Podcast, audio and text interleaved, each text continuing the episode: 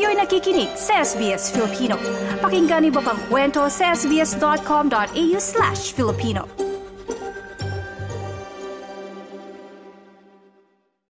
Mahigit apat na daang libong katao ang naninirahan sa Australia na may demensya, ang ikalawa sa mga pangunahing sakit na dahilan ng pagkasawi sa bansa. Ngunit ang isang diagnosis ay hindi nangangahulugang katapusan na ng isang malusog na pakikipagkapwa. Binuo ang ilang dementia cafe sa Australia para sa mga may ganitong uri ng sakit na layuning maging isang lugar para sa mga tao na nais ng kasama at magbahagi ng kanilang mga karanasan. Narito ang buong ulat. Si Bob Di Matina ay isa sa apat na daang libong katao sa Australia na may demensya.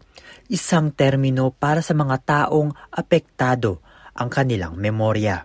Si Grace, ang asawa ni Bob, ang nag-aaruga sa kanya sa araw-araw. He's still the same kind, gentle, sweet man that I married. Now he doesn't remember from one minute to the next, and he's always losing his car keys. Si Bob ay 82 taong gulang na na-diagnose na may demensya 10 taon nang nakakalipas. Para kay Grace, nakakalungkot makita ang kanyang asawa sa loob ng 59 na taon na lumalayo ang kalooban at kaisipan sa kanya. It comes on slowly and, and it's frightening at first when you first realise that the person you love can't quite remember things. I get sad when I think of what he was able to do and what he can't do now. And sometimes I even get a bit angry with the situation. And I feel as if I'm losing him. A little bit at a time, I'm losing him. At iyan ang isa sa mga dahilan kung bakit binuo ang mga Dementia Cafe. Ang hakbang na ito ay pagtulong sa mga taong may demensya upang panatilihin ang pagkakaroon ng aktibong buhay.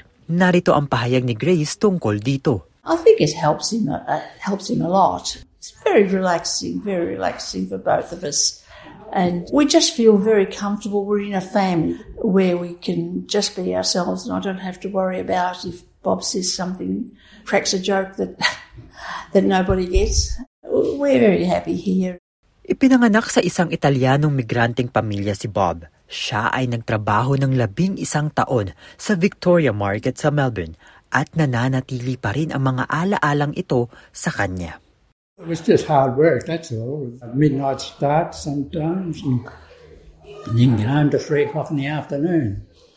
And it's very hard when you do it physically. You're really drained by the time you get home. Ayon kay Gina, ang pang-araw-araw na mga gawain tulad ng pamimili, pagpunta sa mga kainan o paggamit ng banyo sa pampublikong lugar ay maaaring maging komplikado kay Bob. Things like being able to pick me out in a crowd. He, he can't do it. He panics. And, and I can see the panic in his eyes. Unless you've got someone that suffers from it and you can see that happening to them, you've got no idea. Sa taong 2058, inaasahan na aabot sa 800,000 katao ang mga kaso ng demensya kung saan 20% ng kabuuang populasyon ng Australia ay magiging nasa edad na higit 6 na po. Isa sa bawat anim na tao ay mangangailangan ng espesyalistang suporta para sa demensya sa panahong iyon. Ang pagpapabuti ng kalidad ng buhay ay isa sa mga dahilan kung bakit nagdesisyon ang registered nurse na si Kirsty Porter na pitong taon na ang nakakaraan nang simulan ang Umbrella Dementia Cafes. Ang social enterprise na ito ay sumusuporta sa mga taong may demensya at sa kanilang mga tagapag-alaga. It creates a lot of fun and laughter, and that's the goal here. Dementia cafes are so important for people to boost their self esteem, uh, have a place where they can socialise, feel a sense of belonging, and it also reduces the detrimental effects of isolation.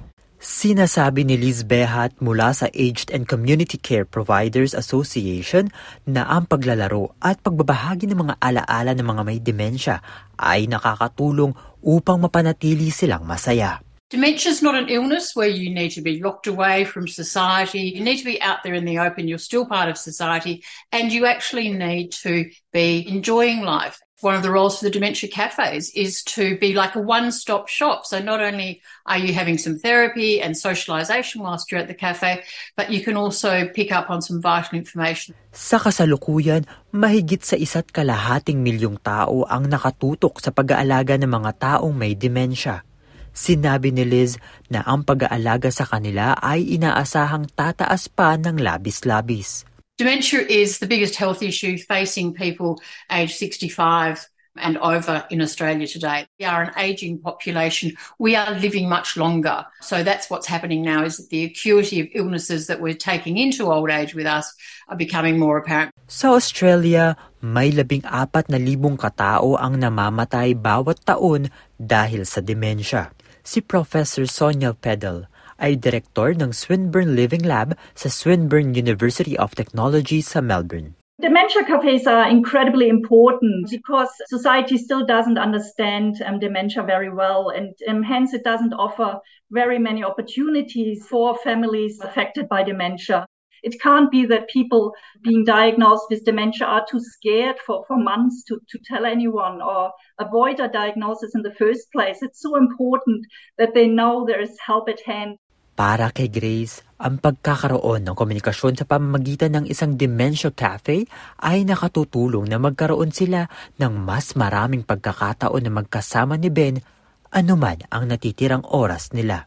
We can relax in each other's company and never feel oh. judged. And you get here, everyone's laughing, everyone's chatting, and they make a fuss of you. Oh, hello, Grace, how are you? Oh, Bob, you know, and you can't be depressed, you can't be sad when people are so great to you and so happy to you. So you, your mood automatically shifts and, and gets better.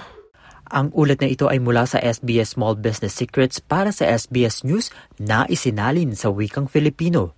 Martin Tuanyo, SBS Filipino.